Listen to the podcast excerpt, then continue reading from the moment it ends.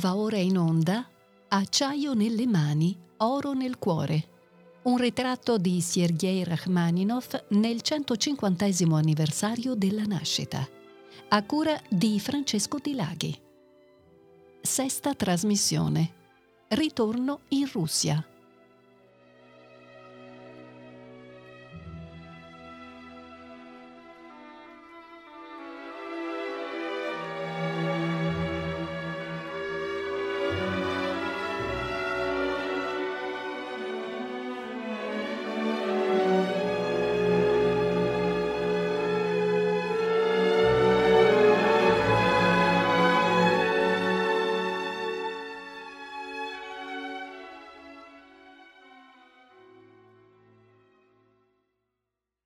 Cordiale saluto alle ascoltatrici e agli ascoltatori.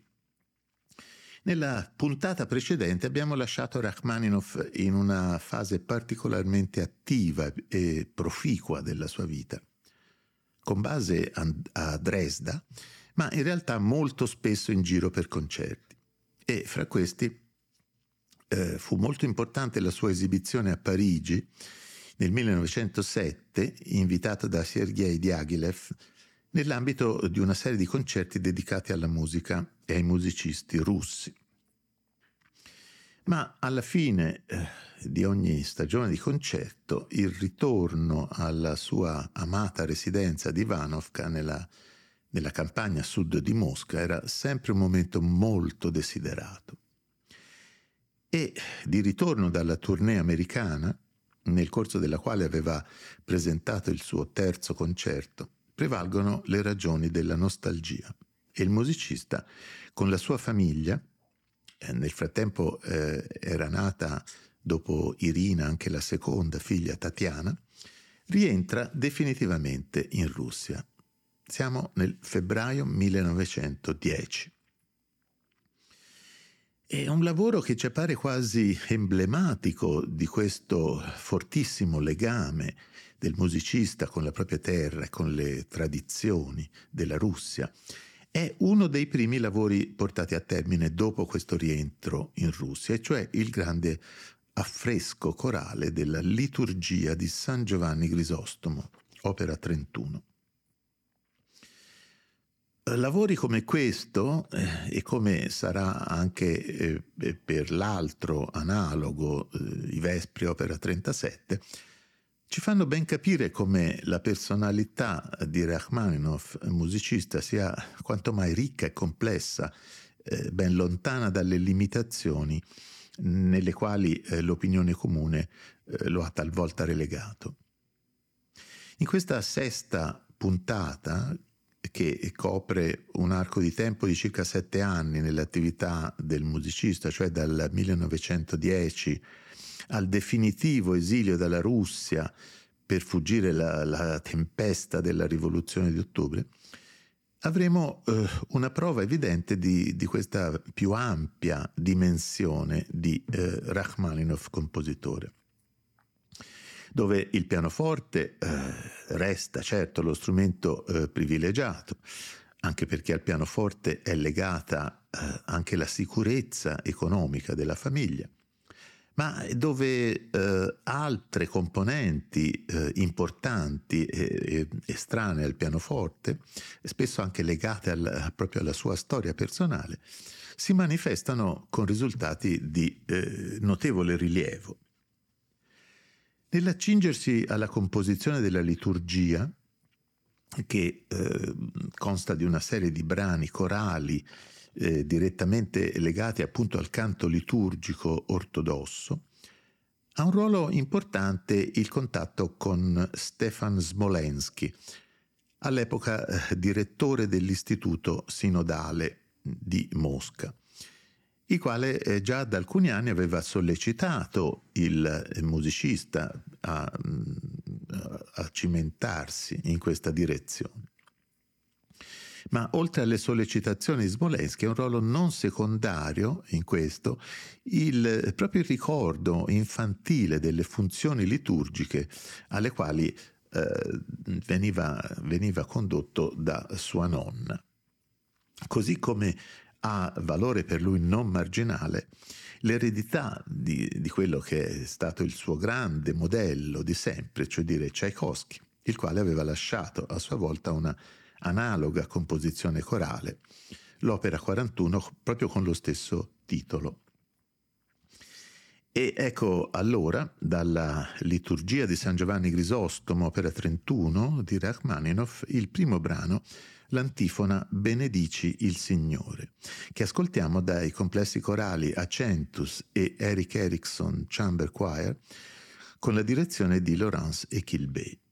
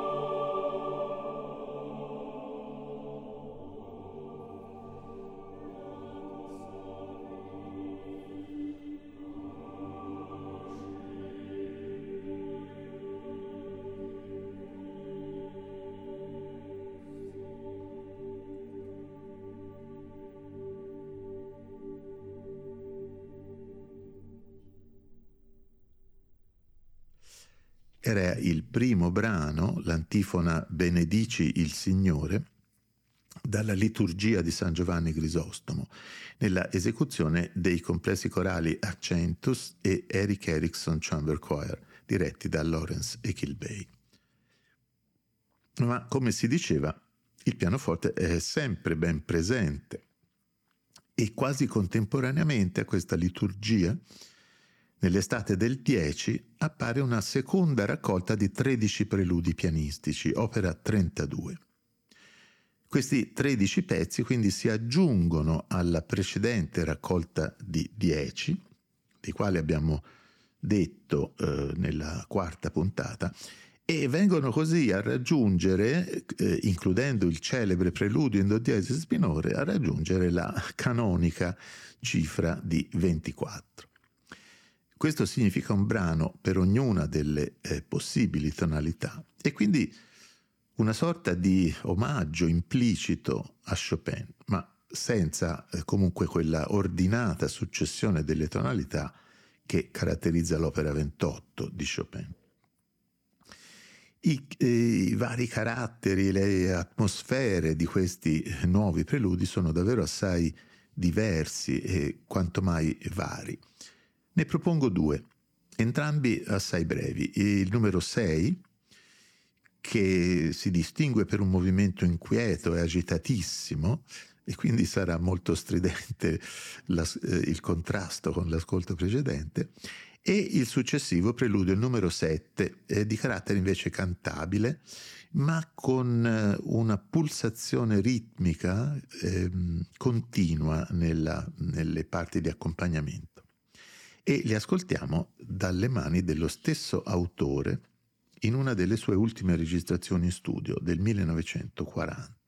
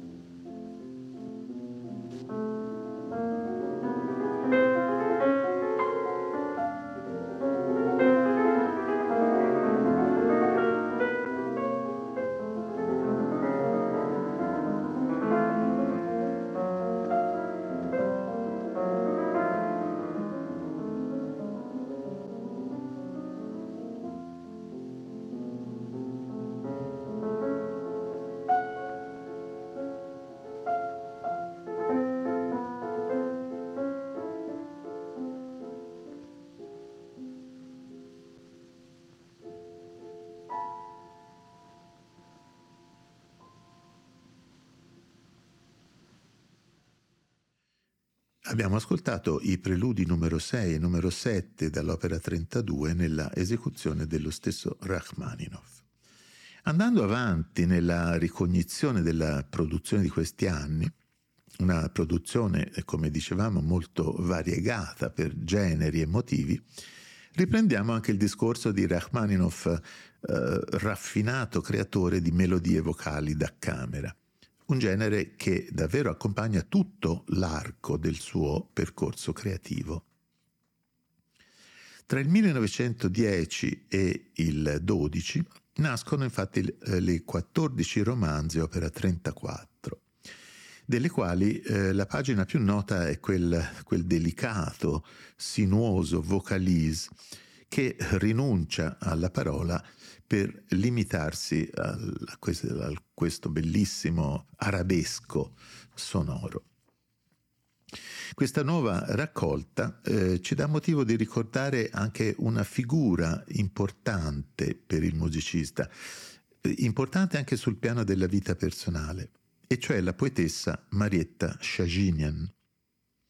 Costei fu una vera e propria musa ispiratrice per Rachmaninoff una persona, eh, come, come, dimostra proprio il loro fitto carteggio, con la quale eh, Rachmaninoff poté davvero aprirsi, confidarsi e rompere quindi la sua abituale, quasi proverbiale riservatezza. Fu una musa ispiratrice e forse anche qualcosa di più. In ogni caso fu, fu, lei ad ampliare le sue conoscenze poetiche, a fornirgli non tanto eh, suoi testi, quanto nuovi eh, impulsi più forti alla creazione di melodie per voce e pianoforte. La nuova raccolta, l'opera 34, si apre con una pagina su testo del prediletto Pushkin intitolata Musa dietro la quale sembra leggersi in filigrana proprio la figura di questa poetessa. Ecco allora dalle romanze opera 34, eh, la prima, intitolata Musa, interpreti il tenore Lisowski e la pianista Vinogradova.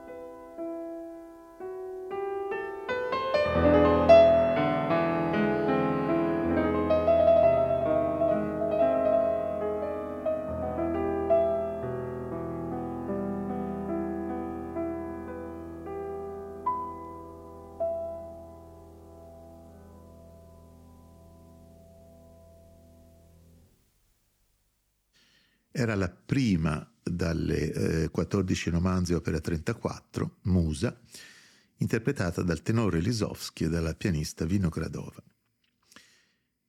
E poco prima della raccolta delle romanze eh, opera 34 è ancora il pianoforte al centro della creazione di Rachmaninov. E con una raccolta di brani, anzi con una doppia raccolta, che contiene alcune tra le sue pagine anche più eseguite, quindi più conosciute. Si tratta degli otto Etude Tableau, opera 33.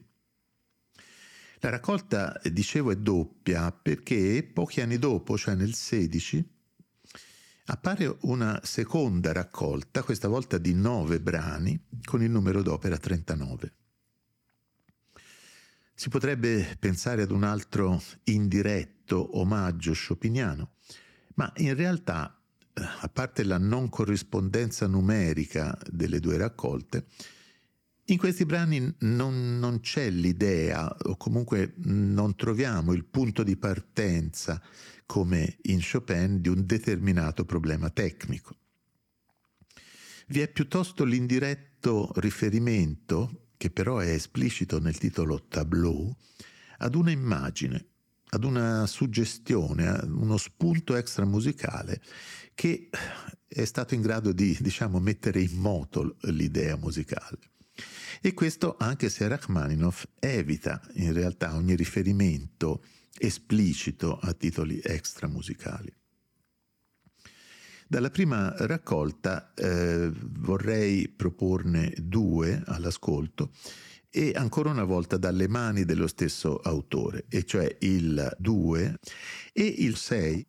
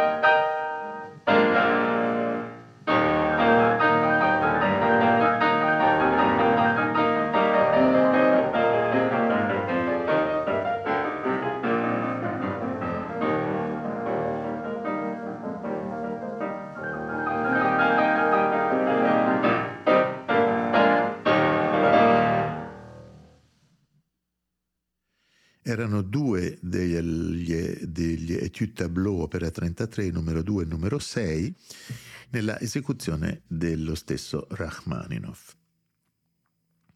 E dalla seconda raccolta di Etude Tableau, l'opera 39, invece vorrei far ascoltare il primo, che possiamo davvero considerare uno dei vertici della complessità di scrittura pianistica e del virtuosismo di Rachmaninoff. E questa volta nell'esecuzione di un interprete di oggi, cioè Vladimir Ashkenazi. Nel caso di questa pagina il tableau ispiratore sarebbe una scena di tempesta di Böcklin, un pittore come abbiamo visto a proposito dell'Isola dei Morti, particolarmente caro al musicista.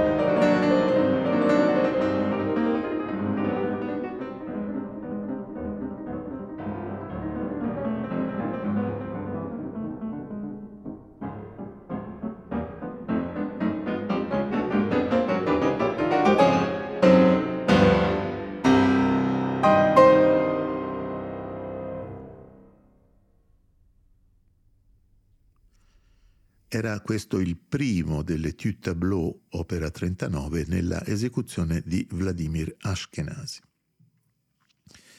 E sull'onda di una notorietà internazionale ormai consolidata, Rachmaninoff a Mosca è chiamato a ricoprire anche vari incarichi di rilievo, mentre continuano i suoi impegni di concertista. Ma proprio per il sommarsi di, queste, di questi impegni riaffiora ancora una volta la necessità di calma, di, di silenzio, di concentrazione. Nell'autunno del 1912 parte con la famiglia per un periodo di vacanza in Svizzera, un periodo che si prolunga all'inizio eh, dell'anno successivo con un soggiorno a Roma, soggiorno eh, questo romano che si rivela propizio per la calma e la concentrazione che gli erano necessarie per comporre. e con gli occhi di oggi diremmo abbastanza inaspettatamente, essendo Rachmaninoff alloggiato in un appartamento nel pieno centro di città, a Piazza di Spagna. Comunque eh, nasce qui un lavoro che, a detta di molti, è tra i suoi migliori in assoluto, e cioè la grande pagina sinfonico-corale intitolata Le campane, opera 36. L'origine di questo lavoro è abbastanza singolare. Eh, Rachmaninoff poco prima aveva ricevuto una lettera anonima che gli faceva conoscere una poesia di Edgar Allan Poe, in traduzione francese, intitolata appunto The Bells. E sappiamo quanto il suono delle campane fin dagli anni dell'infanzia, fosse per lui un elemento di profonda, profonda eh, suggestione. Il breve poema di Poe è diviso in quattro sezioni distinte. Nella prima le campane sono i gioiosi campanellini dell'infanzia. Nella seconda le campane nuziali e dell'amore. Nella terza le campane dell'età matura, delle riflessioni e dei presentimenti e nella quarta, diremmo inevitabilmente, i rintocchi funebri. Era gioco forza che questo anonimo suggerimento colpisse nel segno e, e davvero in profondità. Il musicista non seppe mai chi gli aveva spedito la lettera anonima. Venne fuori solo dopo la sua morte. Era una giovane studentessa di violoncello di San Pietroburgo, Maria Danilova, la quale per prima restò più di ogni altro sorpresa che questo suggerimento suo avesse avuto tanto effetto, perché si tratta eh, di un lavoro magistrale e di grandi proporzioni. Rachmaninoff mantiene, eh, fedele al testo, mantiene la partizione nei quattro movimenti esistenziali e eh, affida la realizzazione a una grande orchestra, al coro e a due solisti, tenore e soprano. La pagina forse di, di evidenza melodica più immediata e anche la più ampia è la seconda sezione dove è protagonista il soprano. Ma vorrei invece far ascoltare la, la prima, dove il tenore si aggiunge al coro e all'orchestra. Una pagina eh, gioiosamente festosa che ci rivela, oltre che una strumentazione davvero scintillante e luminosa, ci rivela un aspetto del musicista mm, forse meno comune rispetto a quello che gli è più spesso associato. Ecco dunque da Le campane, opera 35, la prima sezione, I campanellini d'argento. E il tenore è Mikhail Dovenman, l'orchestra è la Filarmonica di Mosca diretta da Kirill Kandrashin.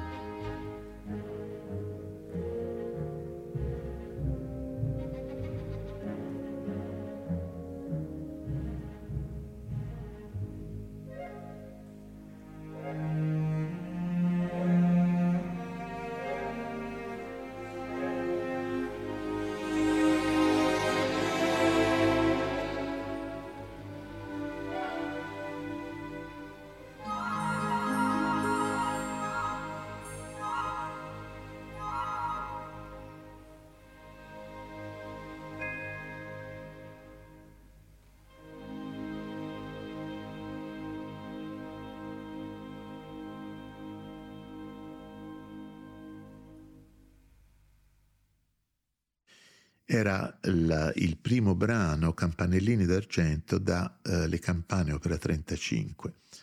Tenore Mikhail Dovenman, orchestra filarmonica di Mosca, direttore Kirill Kandrash. In questi anni vede la luce anche una delle maggiori e più eseguite composizioni pianistiche di Rachmaninoff, cioè la seconda sonata, opera 36. Seconda sonata che nasce nel 1913, ma che sarà anche questa sottoposta a una sostanziale revisione molti anni dopo, nel 1931 una propensione a ritornare sulle proprie opere, a rivederle, questa che ci illustra eh, un altro aspetto della sua personalità artistica, quello cioè di una spiccata disposizione all'autocritica. La notevole lunghezza e complessità della prima sonata, della quale eh, si è detto nella precedente puntata, è una ragione eh, della scarsa fortuna di questo lavoro che lo stesso autore non eseguiva spesso nei suoi recital. E a proposito della seconda, il musicista eh, così scrive in una lettera. Il superfluo abbonda nelle mie prime opere e anche in questa seconda sonata troppe voci si muovono simultaneamente ed è troppo lunga. La sonata di Chopin dura 19 minuti e ho detto tutto. Ma anche di questa seconda versione l'autore in realtà non fu del tutto soddisfatto, tanto che Horowitz nel 1942 chiese e ottenne il permesso di farne lui una terza versione sua personale. Si tratta di un'opera assai lontana dai cliché abituali, senza alcun compiacimento eh, romanticamente eh, melodico, perché invece è piuttosto quasi intricata, complessa, visionaria, a tratti anche violenta. E pensiamo che nel 1913 Prokofiev aveva già affermato il, il suo linguaggio pianistico nuovo, innovativo, dirompente. Un'opera, eh, questa seconda sonata, che in questo senso costituisce un pandanco alla terza sinfonia, della quale parleremo nella prossima puntata. L'articolazione è in tre tempi, come d'altronde anche nella prima, e secondo lo schema abituale veloce, lento, veloce. E dalla versione del 1931, eh, i cui tagli la riducono per l'appunto proprio ai 19 minuti della sonata di Chopin, e di cui condivide anche la tonalità in, in Si bemolle minore. E ne ascoltiamo, dicevo, il terzo ed ultimo movimento, che eh, dopo l'inizio eh, dimesso e quasi esitante, collegato senza interruzione al movimento precedente, si lancia poi in una sorta di corsa all'abisso. È interprete Sergio Fiorentino.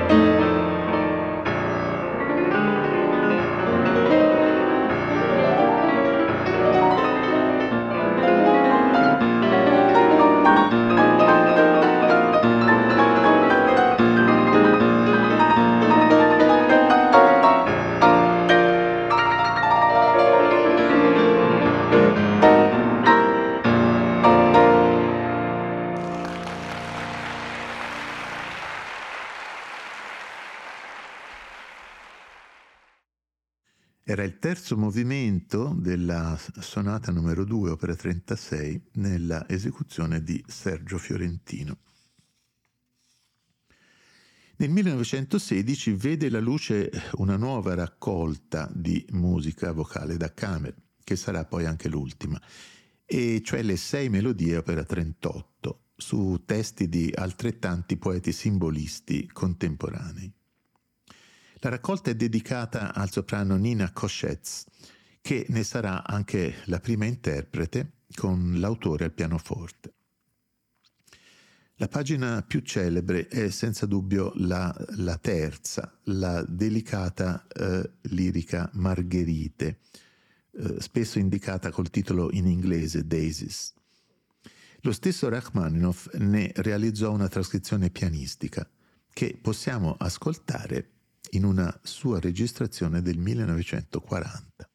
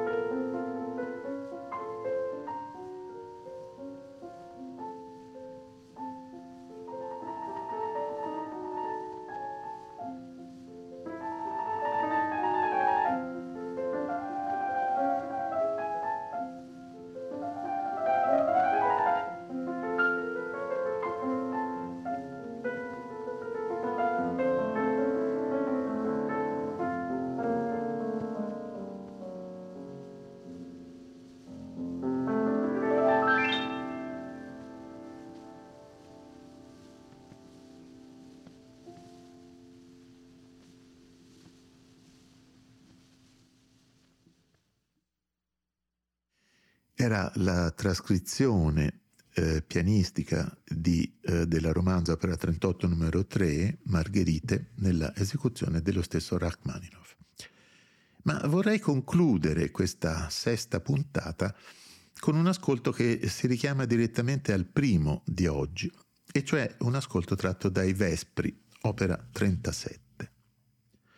Il musicista ancora una volta non è del tutto soddisfatto del risultato della liturgia di San Giovanni Crisostomo di qualche anno prima, perché eh, gli sembrò troppo modernizzata, cioè non abbastanza fedele al linguaggio originario del canto liturgico.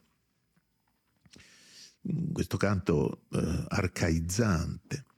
Torna dunque eh, sul genere con una nuova grande composizione corale, appunto i Vespri, a ulteriore riprova di quante e quanto varie sfaccettature abbia la personalità artistica di questo musicista. Siamo adesso nel 1916, lo stesso anno delle romanze opera 38, e alla vigilia di quel terremoto politico che avrebbe indotto il musicista a ad abbandonare definitivamente e dolorosamente la propria terra, alla quale, come sappiamo, era legato da un legame così profondo, quasi viscerale, come proprio anche questi eh, omaggi alla tradizione della liturgia slava stanno a dimostrare. La scelta per questo ultimo ascolto cade eh, su una pagina che era particolarmente cara al, al musicista e il quale avrebbe desiderato proprio che questa fosse eseguita al proprio funerale. E sempre più d'ora in poi questo tema, anzi possiamo dire il mistero della morte, entrerà nella sua dimensione interiore e eh, poetica. Il testo è quello del Nunc Dimittis, il cantico di Simeone. Dice il testo, Ora lascia, o oh Signore, che il tuo servo vada in pace secondo la tua parola, perché i miei occhi hanno visto la tua salvezza.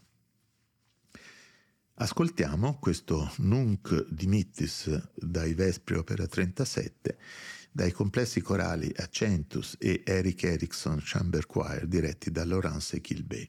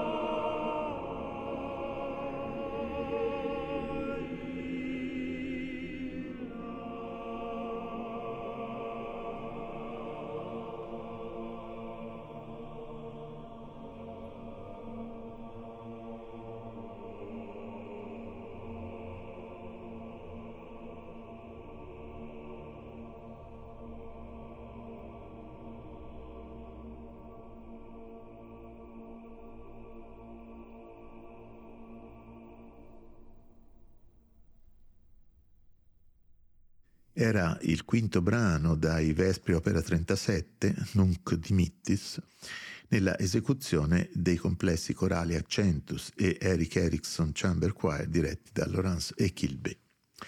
E siamo arrivati così alla vigilia della sanguinosa rivoluzione di ottobre, e quindi del lungo, definitivo esilio di Rachmaninov dalla sua amata Russia. L'attività di compositore si dirada sensibilmente nei suoi successivi 25 anni di vita a favore eh, dell'attività di interprete, pianista, ma anche direttore, e soprattutto interprete della sua musica, ma come vedremo non solo.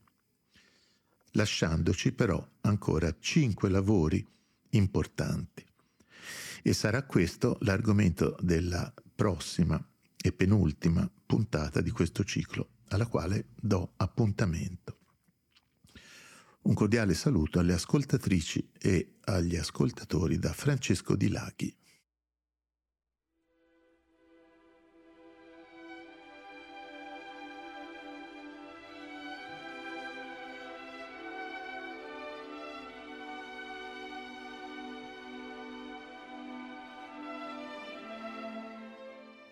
Abbiamo trasmesso Acciaio nelle mani, oro nel cuore, un ritratto di Sergei Rachmaninov nel 150 anniversario della nascita, a cura di Francesco Di Laghi.